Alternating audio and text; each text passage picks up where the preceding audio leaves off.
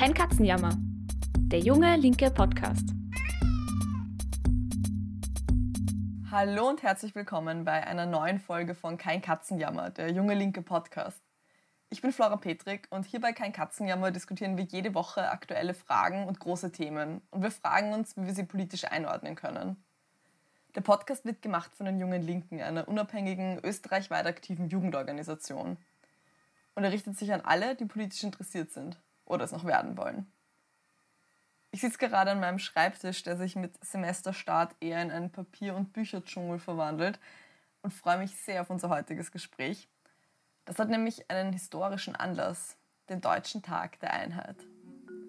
Gleichzeitig steht die heutige Folge auch ganz im Zeichen der vergangenen Bundestagswahlen in Deutschland. Die Wahl ist nun eine Woche her und das Ergebnis für die Linke ist mehr als bedauerlich. Nur 4,9 Prozent der Stimmen brachte die Partei zusammen. Nur mit Hilfe der Direktmandate schafft sie also den Einzug in den Bundestag. Die SPD geht als Siegerin aus dem Wahlkampf knapp dahinter die Union, deren Spitzenkandidat Armin Laschet weiterhin den Kanzleranspruch stellt. Der heutige Tag, der 3. Oktober, erinnert als Staatsfeiertag an die Wiedervereinigung von West- und Ostdeutschland. Heute vor 31 Jahren wurden Brandenburg, Mecklenburg-Vorpommern, Sachsen, Sachsen-Anhalt und Thüringen sowie Berlin in seiner Gesamtheit als neue Bundesländer eingegliedert. Es ist auch ein Tag, an dem sich viele den immer noch gewichtigen Unterschied zwischen den Gebieten der ehemaligen DDR und den alten Bundesländern anschauen. Unterschiede, die auch bei den Ergebnissen der diesjährigen Bundestagswahl nicht zu übersehen sind. Wirft man einen Blick auf die bundesweite Stimmenverteilung, so sehen wir, wie die ostdeutschen Bundesländer überwiegend in Blau gefärbt sind. Wir wollen heute der Frage nachgehen, warum die rechtsextreme AfD im Osten so viel stärker ist, welche politischen und kulturellen Entwicklungen die Wiedervereinigung eigentlich mit sich brachte und vor welchen Herausforderungen linke Kräfte im Osten heute stehen. Darüber spreche ich heute mit Anna Gorski von der Linksjugend Sachsen. Anna wurde in Tomsk in der Russischen Föderation geboren und ist seit über zehn Jahren in Sachsen politisch aktiv. Seit 2019 ist sie auch das jüngste Mitglied der Fraktion Die Linke im Sächsischen Landtag. Anna, freut mich total, dass du heute da bist. Hi Flora, vielen Dank für die Einladung. Wie gesagt, die deutsche Bundestagswahl, die liegt gerade hinter uns. Ähm, einmal zum Anfang vielleicht, zum Einstieg. Wie haben denn die Deutschen am 26. September gewählt? Alle reden darüber, wie können wir das denn einschätzen? Gibt es da auffällige Unterschiede zwischen Ost- und Westdeutschland zum Beispiel? Also wie gesagt, in den letzten Jahren war ja immer wieder die erstarkende Rechte in Ostdeutschland Thema. Es gibt auf jeden Fall schon Unterschiede, wobei ich gleich nochmal vorab sagen möchte, dass es auch im Westen natürlich Neonazis und extreme Rechte gibt und dass das ein gesamtdeutsches und keineswegs ein rein ostdeutsches Problem ist, wie es nicht selten leider in Medien und im gesamten öffentlichen Diskurs suggeriert wird.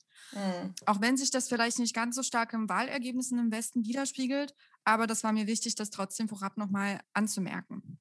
Aber ja, beim Blick auf die Wahlergebnisse zeichnen, zeichnen sich auf jeden Fall schon Unterschiede ab.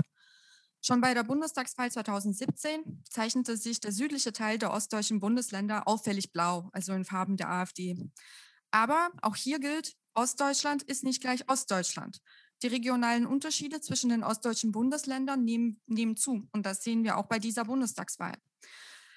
Bei der Bundestagswahl 21 färbte sich insbesondere der südliche Teil Ostdeutschlands, die Länder Sachsen und Thüringen, nahezu komplett blau auf der Karte. Hm. In beiden Ländern wurde die AfD stärkste Kraft.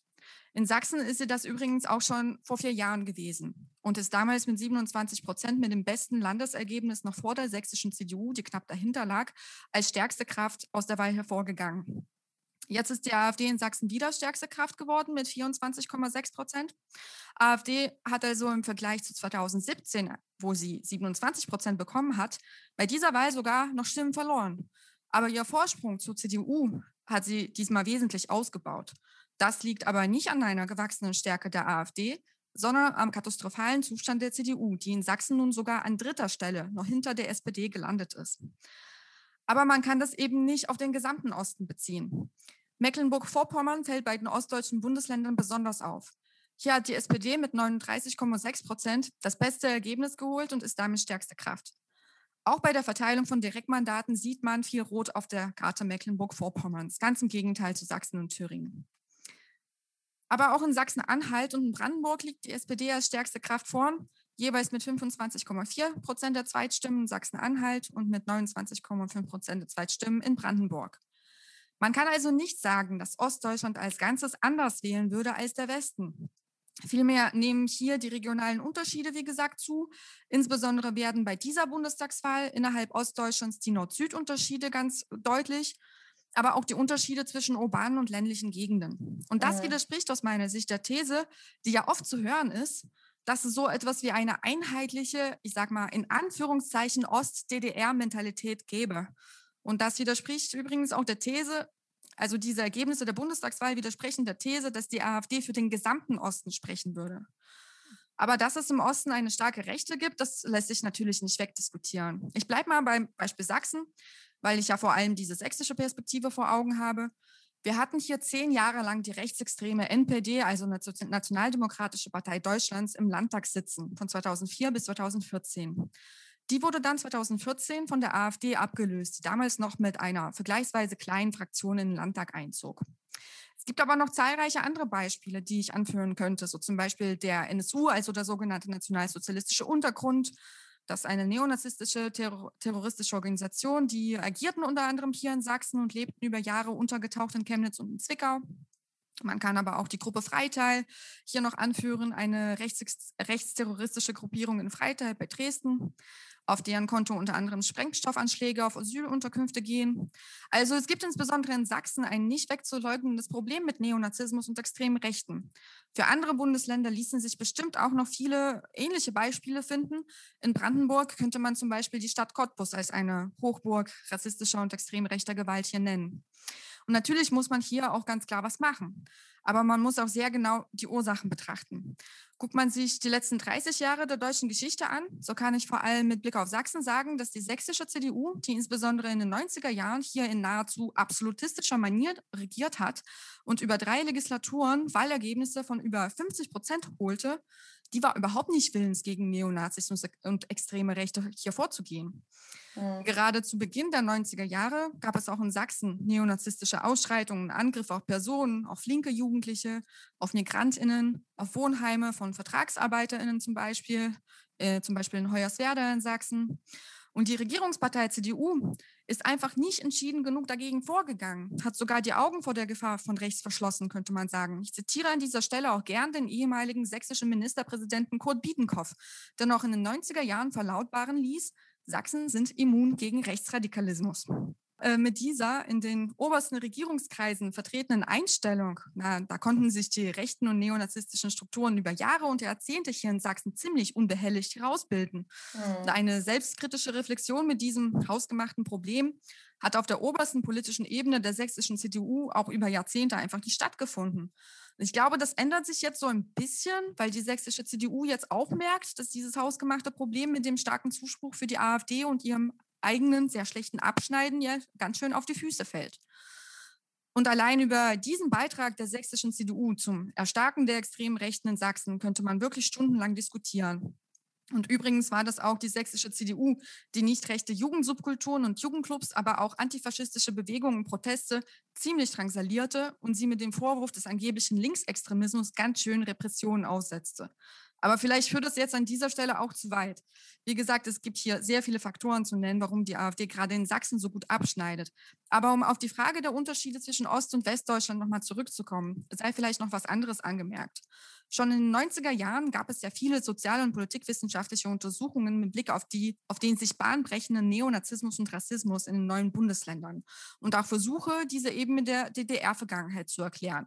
Klar ist, die DDR ist nicht gegen diese neonazistischen und extrem rechten Tendenzen vorgegangen, obwohl es die ja schon in der DDR gab. Die DDR mhm. verstand sich ja als ein antifaschistischer Staat.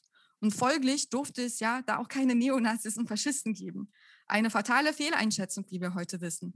Um nicht öffentlich über die rechte und neonazistisch eingestellten Jugendlichen zum Beispiel zu reden, wurde in der DDR sogar eine offizielle Sprachregelung für sowas erfunden, das sogenannte Rowdytum.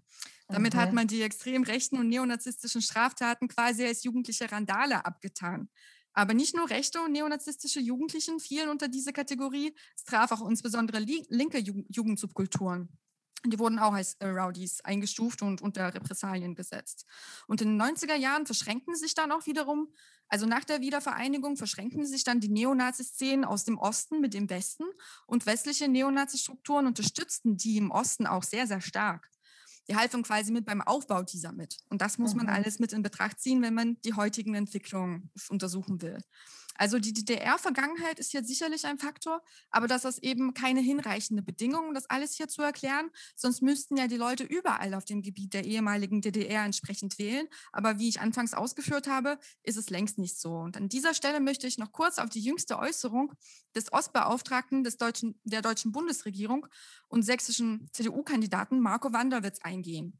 Der hat sich äh, zu Beginn des Sommers im Wahlkampf zum Thema der starken AfD in Sachsen und im Osten folgendermaßen geäußert.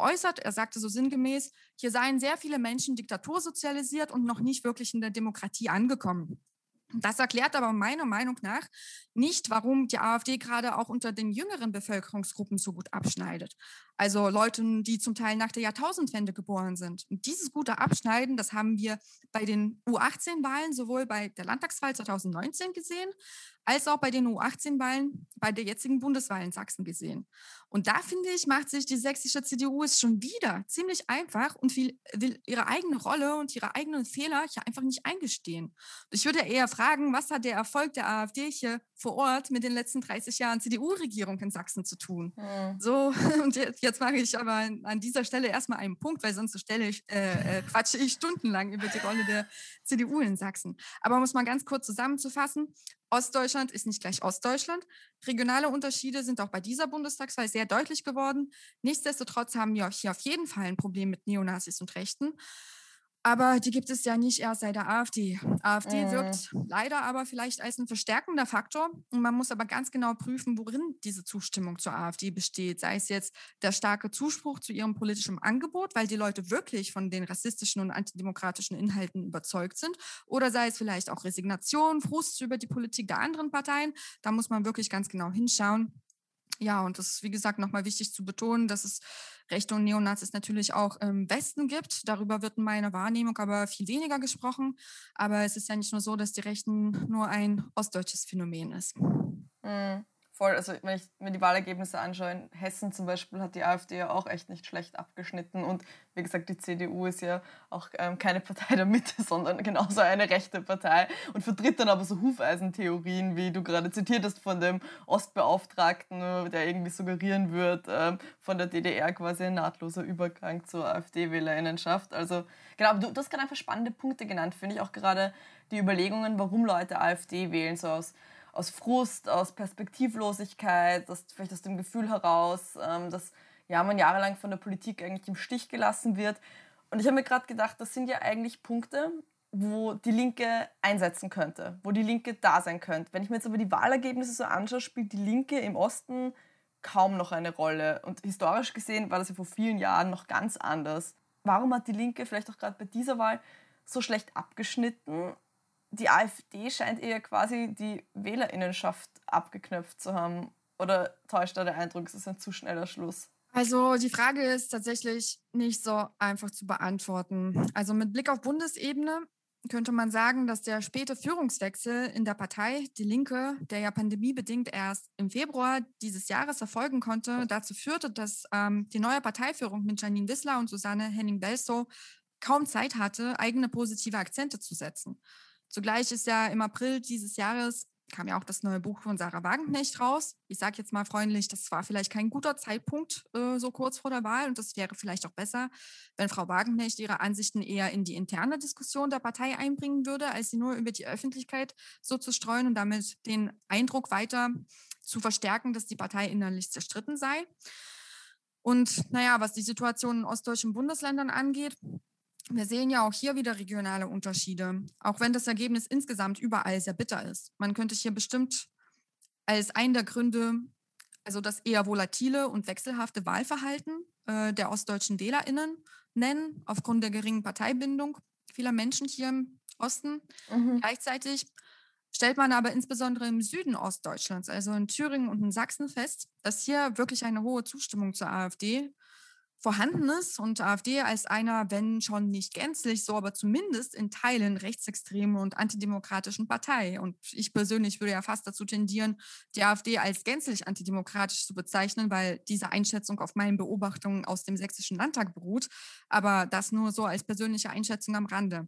Und ähm, ja, warum es ausgerechnet in Sachsen und seit Jahren eine so große Zustimmung für eine Partei gibt, die eng mit rechtsextremen Organisationen verknüpft ist und Neonazis in eigenen Reihen duldet, da kann ich auch zum Teil auch wieder den Bogen zu meiner ersten Antwort zu Beginn des Podcasts spannen. Da spielt sicherlich die DDR und die Nachwendezeit eine Rolle, insbesondere die mit der Wiedervereinigung einhergehende Deindustrialisierung, massive Arbeitslosigkeit, Entwertung von Bi Biografien.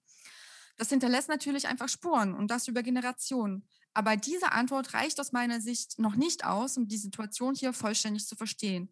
In der Transformationszeit nach 1990 erfuhren zwar viele Leute aus dem Osten und aus Sachsen harte Einschnitte, Umbrüche und einen Mangel an Anerkennung, aber es sind ja nicht alle deswegen aus dieser Generation rechts geworden. Viele haben sich dann auch gerade Parteien der Mitte, äh, Mitte-Links-Spektrums, meine ich, zugewandt, um genau gegen diese Auswirkungen, diese harten Einschnitte und für mehr soziale Gerechtigkeit zu kämpfen. Und diese Wendeerfahrung reicht also aus meiner Sicht nicht aus, um das hier vollständig zu erklären. Und dann kann ich auch wieder noch den Bogen zurück zur Rolle der sächsischen CDU spannen, die ja jahrzehntelang vor, vor den Linken vor allem gewarnt, aber den Rechtsextremismus kleingeredet hat. Das wäre noch ein weiterer Aspekt. Und ähm, der Soziologe Ratsch Kollmorgen von der Hochschule Zittau-Görlitz zum Beispiel sieht mit Blick auf Sachsen ein ganzes weiteres Ursachenbündel. Unter anderem eine langfristig über mehrere Generationen gewachsene spezifische sächsische Mentalität ein besonders ausgeprägter sächsischer Heimatstolz, den übrigens auch die hiesige CDU in der Nachwendezeit noch weiter befeuert hat, und eine in Sachsen besonders ausgeprägte Skepsis und Distanz gegenüber kultureller Pluralität und allem, was als fremd und nicht dazugehörig wahrgenommen wird. Ja. Im Sachsen-Monitor, das ist eine repräsentative Umfrage über die Vorstellungen und Zukunftserwartungen der sächsischen BürgerInnen, wurde ja auch regelmäßig das Thema Flucht und Asyl beziehungsweise in Anführungszeichen Überfremdung als eines der drängendsten Probleme hier vor Ort genannt. Wohlgemerkt in Sachsen, einem so weißen deutschen Bundesland, in dem der Anteil der nicht-deutschen Bevölkerung bis vor wenigen Jahren ja nun wirklich marginal war. Mhm. Und auch Pegida, also die rassistische Bewegung Patriotische Europäer gegen die Islamisierung des Abendlandes, die 2014 entstanden ist, also noch ein Jahr vor dem Ereignis, das in der medialen und öffentlichen Diskussion vor allem unter dem Begriff der sogenannten Flüchtlingskrise bekannt geworden ist. Diese Pegida ist irgendwie auch nicht umsonst in Dresden und in Sachsen entstanden und hat vor allem von hier aus den gesamten bundesweiten Diskurs nach rechts verschoben und damit auch den Raum für ausgrenzende politische Praktiken erweitert dafür muss es auch irgendwie tiefer liegender Ursachen geben. Also vielleicht auch wirklich eine spezifische politische Kultur, die sich über Jahre und Jahrzehnte so aufgebaut hat. Hm. Der Soziologe Hans Vorländer zum Beispiel, der spricht mit Blick auf Sachsen von einem spezifischen sächsischen Überlegenheitsgefühl sowie von einem stark ausgeprägten Ethnozentrismus und sogar von einem spezifischen Sachsenchauvinismus. Und auch diese Einstellungsmuster, die kann man natürlich für die hohe Zustimmung zur AfD in Sachsen als Erklärung ins Feld führen. Und der bereits von mir erwähnte Soziologe Kollmorgen schätzt, dass heute die Hälfte bis zwei Drittel der AfD-WählerInnen für solche harten, rechtspopulistischen bis rechtsextremen Orientierungen offen sind und die Inhalte der AfD auch genau deswegen gut finden. Mhm. Also bei diesem Teil der Bevölkerung können linke politische Angebote ja auch folglich gar nicht fruchten oder irgendwie ankommen. Mhm. Natürlich gilt das wahrscheinlich nicht für alle AfD-WählerInnen, aber es gibt, wie gesagt, diesen harten Kern, die sind wirklich von dieser rassistischen und antidemokratischen Programmatik überzeugt. Und wenn ich jetzt aus der Perspektive einer Linken in Sachsen spreche, so ist die Linke hier seit über 30 Jahren in der Opposition. Wir konnten also bisher nichts, rein gar nichts von unseren Ideen und Vorschlägen umsetzen. Und ich habe selbst am Wahlkampfstand so oft die Situation erlebt, dass mich Leute fragen, warum soll ich euch jetzt noch wählen? wenn ihr eh nicht regiert und nichts umsetzen könnt. Dann mhm. wähle ich lieber eine andere Partei, bei der ich denke, dass meine Stimme da was bewirkt. Und dieser Umstand, dass wir hier seit Jahrzehnten in der Opposition sind, das glaube ich, das ist wirklich nicht unerheblich bei der Entscheidung für oder gegen Linke. Mhm. Trotzdem müssen wir natürlich anschauen, warum dringen wir nicht mit unseren Inhalten und Politikangeboten bei den knapp 70 Prozent der anderen Menschen durch, die die mhm. AfD eben nicht gewählt haben da muss man, glaube ich, sehr viel analysieren und wir sind als Linke noch mittendrin. Die Wahl ist ja nur wenige Tage her und deswegen muss ich es jetzt auch leider bei dieser unzufriedenstellenden Antwort belassen. Denn wenn ich die Antwort auf die Frage, warum die Linke so schlecht abschneidet, wüsste, also wenn die Antwort Suche so einfach wäre und wenn wir die Antwort auch schon wüssten, dann hätten wir wahrscheinlich nicht die Ergebnisse, die wir jetzt haben. Mm. Und als letzter Satz vielleicht noch, ich würde dennoch widersprechen, dass die Linke so gar keine Rolle mehr im Osten spielt. Wir haben zwar bei allen vergangenen Wahlen und insbesondere bei dieser Bundestagswahl in ostdeutschen Bundesländern verloren. Die Linke ist aber noch da, auch wenn sehr geschwächt. Und die Linke ist immer noch die Partei, die das Thema Ostdeutschland und Benachteiligung der Ostdeutschen auf die Tagesordnung bringt. Allein hier bei uns im Sächsischen Landtag, wir haben allein in dieser Legislatur eine große Anfrage mit fast 160 Fragen zur Entwicklung Sachsens nach 89, 90 gestellt. Wir haben Anträge geschrieben, Plenardebatten dazu beantragt. Meine VorgängerInnen in den vergangenen sechs Legislaturperioden haben sich auch sehr stark im Parlament für dieses Thema eingesetzt. Ich und meine KollegInnen und Genossinnen haben die vielen Arbeitskämpfe und Streiks hier vor Ort unterstützt. Wir haben die Forderungen der Beschäftigten unterstützt. Wir waren vor Ort. Wir haben diese Probleme eben ins Parlament getragen. Wir haben die krasse Lohnlücke zwischen Ost und West thematisiert, immer wieder. Und das macht die AfD übrigens nicht. Sie setzt sich nicht für die Belange der Ostdeutschen ein. Im Landtag gab es in den letzten zwei Jahren, die ich jetzt Abgeordnete bin, keinen einzigen Antrag, keinen Gesetzentwurf von der AfD dazu. Die AfD hat schlicht keine Konzepte, um die Benachteiligung der Ostdeutschen irgendwie ein Ende zu setzen. Und ich denke, sie ist auch schlicht einfach nicht daran interessiert, dieses Problem zu lösen, denn schließlich profitiert sie ja zum Teil von diesen also nicht nur von den verhärteten Einstellungen, sondern auch von dem ganzen Unmut der Menschen. Und sie polemisiert in Wahlkämpfen auch ganz extrem damit, mit Verweisen auf die Geschichte der deutschen Vereinigung. Sie druckt zum Beispiel Plakate mit Aufschriften wie Vollende die Wende oder Wende 2.0. Sie instrumentalisiert also die deutsche Geschichte damit für ihre Zwecke und suggeriert auch, dass wir jetzt in einer Diktatur leben würden, als gäbe es hier keine Meinungsfreiheit. Was absurd ist, weil wenn, hm. wenn es hier keine Meinungsfreiheit gäbe, und wenn wir in einer Diktatur leben müssten oder wenn wir in einer Diktatur leben würden, dann könnten ja die, die jeden Montag bei Pegida oder bei den ganzen Corona-Leugner-Demos auf die Straße gehen und die ganze Zeit Diktatur krakeelen, die könnten das ja schlicht nicht machen. Aber die können es ja eben machen. Die können ihre mhm. Meinung frei äußern, so absurd sie auch sein mag. Und sie müssen weder Repression befürchten, noch müssen sie um ihre körperliche Unversehrtheit fürchten. Und die AfD, die spielt einfach mit dem Problem der, der Leute, mit ihrer Wut, mit ihren Ressentiments. Ja, und deswegen setzt sie sich einfach nicht für die Interessen der Ostdeutschen ein, im Gegensatz zu Linken. Hm. Du hast die Wende ja auch gerade äh, wieder erwähnt. Und ich finde es spannend, jetzt mal ein paar Schritte zurückzugehen, um diese politischen Entwicklungen, die du auch gerade beschrieben hast, ähm, oder auf die sich die AfD manchmal auch versucht zu berufen, um das nochmal historisch zu betrachten. Beginnen wir vielleicht mit der ökonomischen Seite. Für viele von den schlechten wirtschaftlichen Entwicklungen im Osten wird von dem heutigen Standpunkt aus ja die sogenannte Treuhand verantwortlich gemacht. Kannst du vielleicht mal erklären für alle, die damit nicht so viel zu tun haben, was genau damit gemeint ist? Was ist da 1990 passiert mit den ostdeutschen Betrieben und mit den Arbeitsplätzen? Das sind ja schließlich politische Entscheidungen gefallen, die die Biografien zahlreicher Menschen bis heute prägen.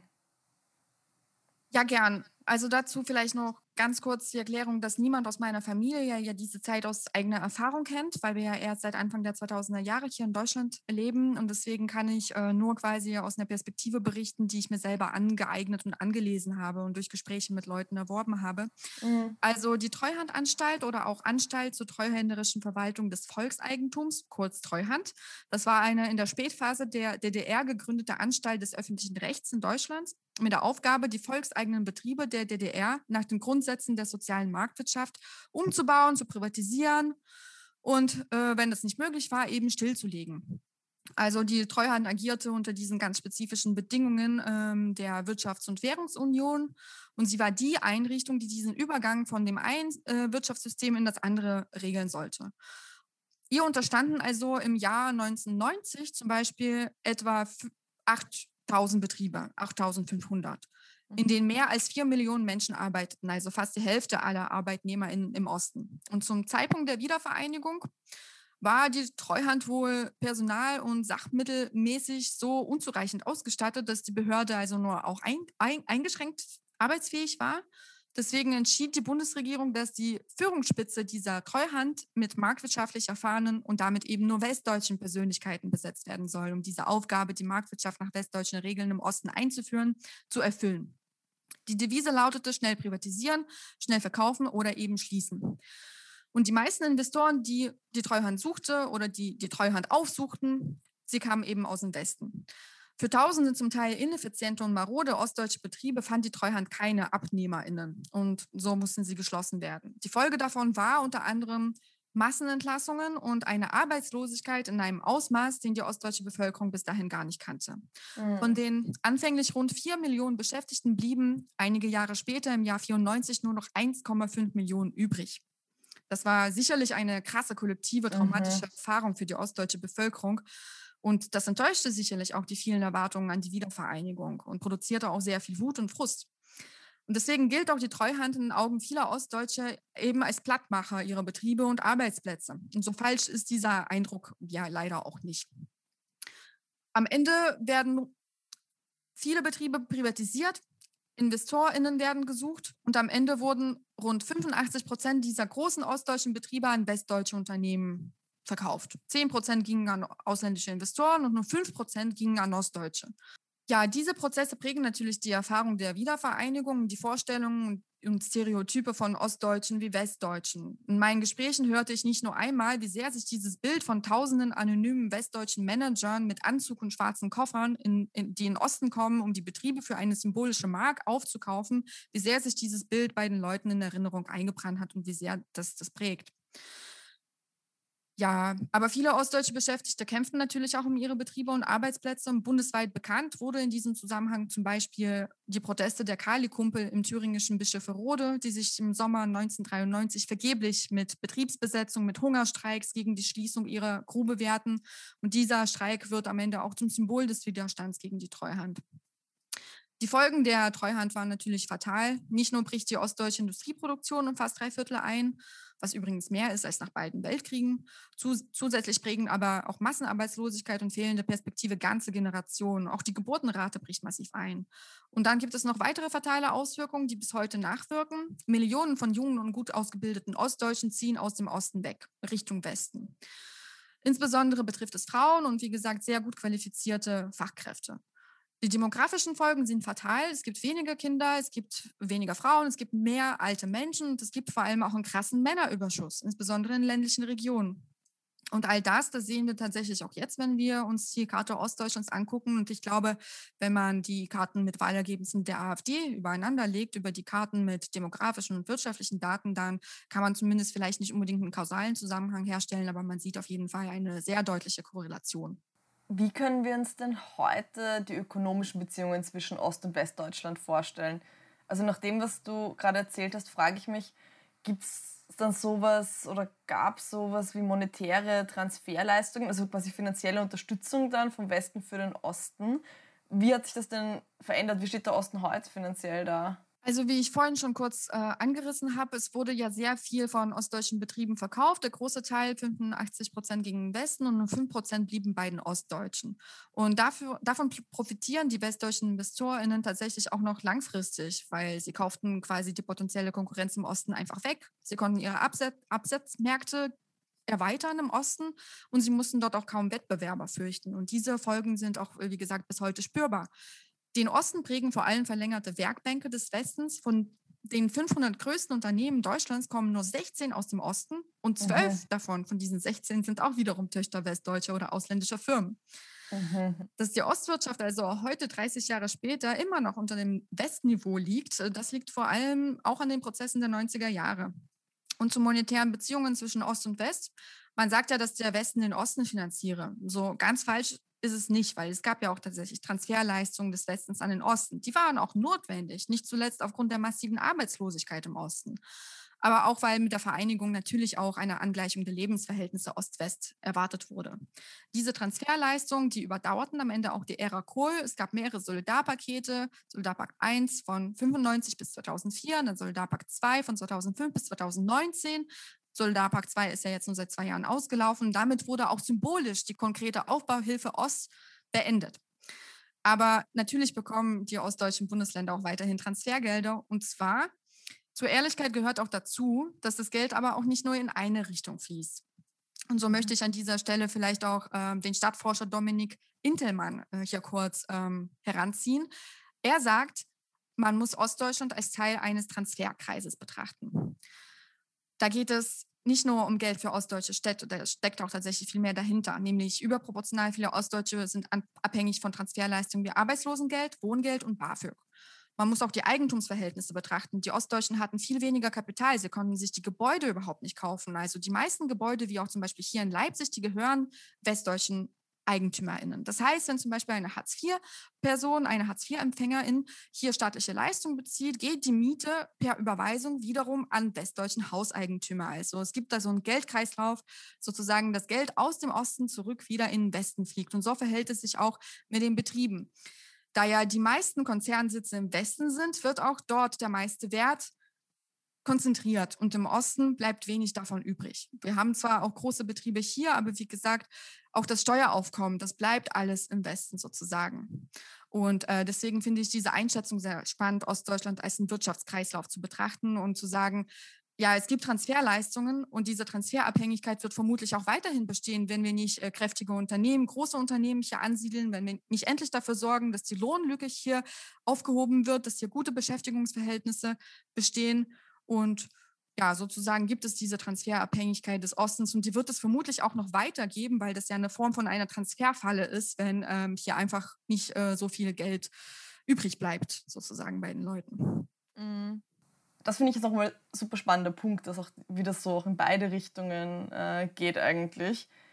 Abseits der ökonomischen Dimension, ich, ich musste so an, an Helmut Kohl denken, der sogenannte Einheitskanzler damals, als solcher ist er berühmt geworden der hat damals, wenn ich das richtig im Kopf habe, von blühenden Landschaften im Osten gesprochen. Wie passt denn dieses Bild, das da geschaffen worden ist, zur, zur Realität, also zur damaligen und zur heutigen? Also ich stelle mir das vor wie eine riesige Aufbruchsstimmung, die da vielleicht geherrscht hat.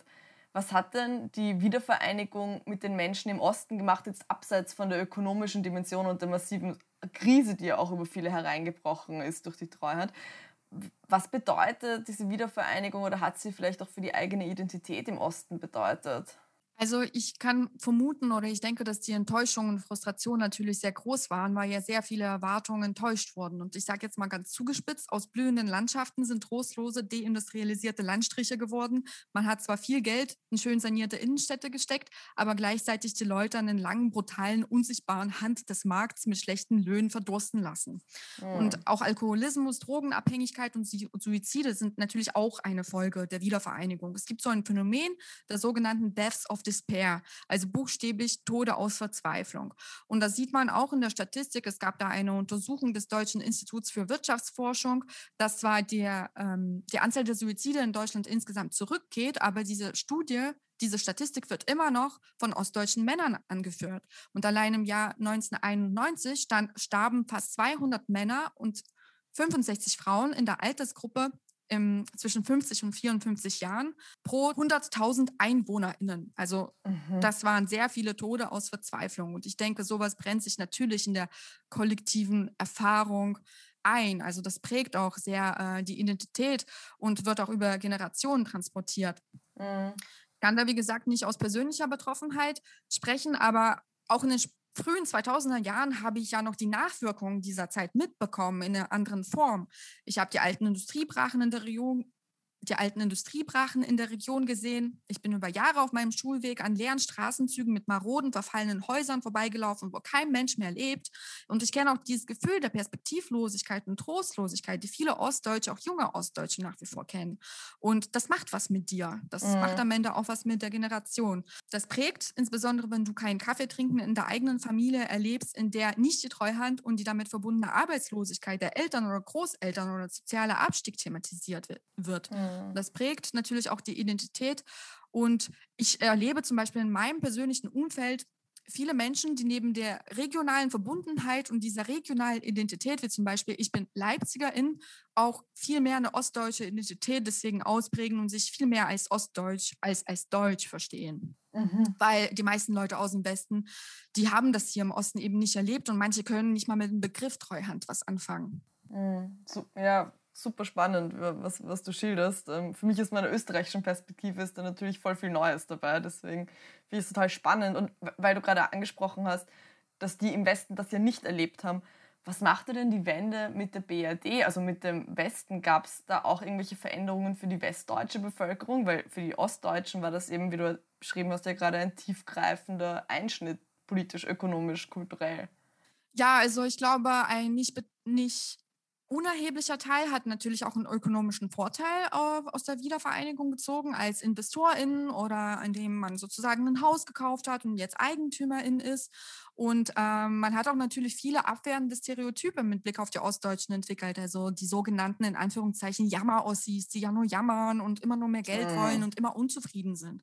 Weil man das eben nicht so nachvollziehen ko konnte, weil es fehlt einfach schlicht diese kollektive Treuhanderfahrung im Westen. Und deswegen fehlt vielleicht auch ein Stück weit das Verständnis für die Unzufriedenheit der Menschen mit ostdeutschen Biografien.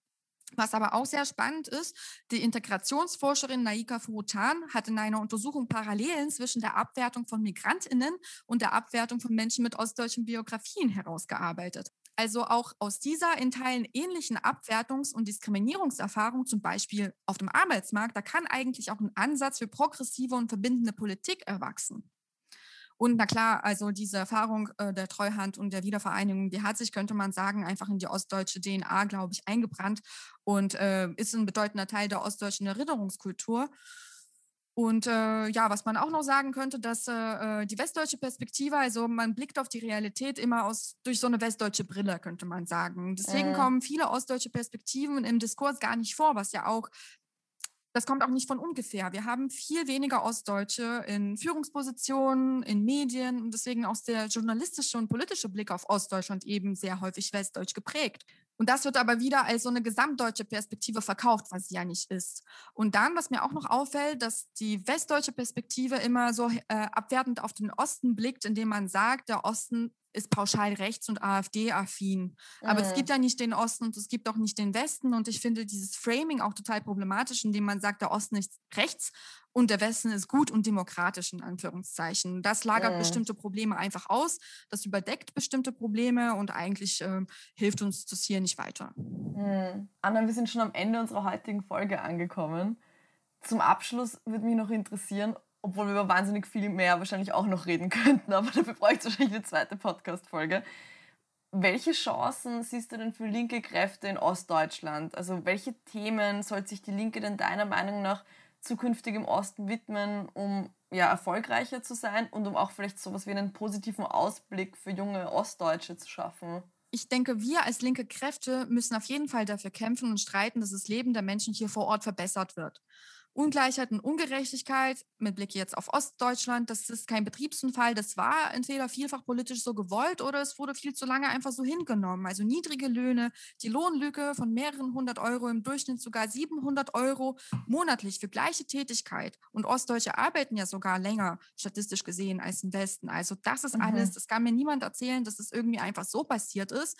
Und diese Probleme, die müssen einfach wirklich angegangen werden und zwar jetzt und nicht noch in weiteren 30 Jahren später. Aber wir müssen auch gucken, es gibt ja nicht nur in Ostdeutschland so strukturschwache Regionen, die gibt es auch im Westen und deswegen müssen wir in allen strukturschwachen Regionen dafür sorgen, dass die Menschen dort eine gute Perspektive haben, einen guten Job haben. Und wir, wir dürfen uns nicht in unserer Solidarität spalten lassen. Also äh, die drängendsten sozialen Fragen unserer Zeit, die dürfen die können nicht mit nationalen Antworten beantwortet werden. Also die soziale Frage kann nicht national beantwortet werden, sonst äh, wäre man ja keine linke Partei. Deswegen müssen, dürfen wir uns in unserer Solidarität nicht spalten lassen. Wir müssen uns genauso für die alleinerziehende Solo-selbstständige Mutter aus Zwickau einsetzen, wie für den geflüchteten Paketboten aus Leipzig. Ähm Genau, und ansonsten brauchen wir natürlich Investitionen in Zukunft, in Bildung, dass auch die junge Generation hier gute Bildung, gute Arbeit, gute Arbeitsplätze, gute Löhne bekommt. Wir brauchen aber natürlich auch viel mehr demokratische Bildung, an der hat es auch die letzten 30 Jahre in Sachsen echt gefehlt. Wir brauchen antirassistische und antifaschistische Arbeit. Natürlich unterstützen wir als linke Kräfte hier vor Ort auch die Beschäftigten in ihren Arbeitskämpfen. Wir haben hier auch ein krassen Sprung. Wir haben ein gestiegenes Bewusstsein für die Ungerechtigkeiten hier vor Ort. Allein im vergangenen Jahr gab es in Sachsen so viele Arbeitskämpfe wie seit den 90er Jahren nicht mehr. Ob jetzt bei Bautzner Senf, ob bei Risa-Nudeln oder bei Haribo in Wilkau-Haslau. Und diese Arbeitskämpfe, die sind auch wirklich notwendig in Anbetracht der mhm. ungerechten Verhältnisse. Und da finden die Menschen in uns Linken natürlich eine verlässliche und solidarische Partnerin, die ihre Kämpfe und Forderungen unterstützt. Anna, vielen, vielen Dank für deine klaren Ansagen. Danke für deine Einblicke in die Geschichte und die Gegenwart Ostdeutschlands und vielen, vielen Dank für deine Zeit und dass du heute hier warst. Vielen Dank für die Einladung zum Gespräch. Ich habe mich sehr gefreut. das war sie auch schon, unsere brandneue Folge Kein Katzenjammer. Die nächste Folge kommt am nächsten Sonntag, wie immer um 12 Uhr und kann dann auf Spotify, auf Apple iTunes oder jeder anderen Podcast-Plattform gehört werden. Oder auch einfach auf unserer Website www.jungelinke.at. Und noch ein wichtiger Aufruf. Die Schule hat begonnen und es melden sich immer mehr Leute bei unserem Lernnetz, unserer kostenlosen Nachhilfe. Das ist super, weil wir wollen Leute nicht im Regen stehen lassen und wir wollen gemeinsam diese Herausforderungen, diese Steine, die uns die Schule in den Weg legt, bewältigen und wegräumen.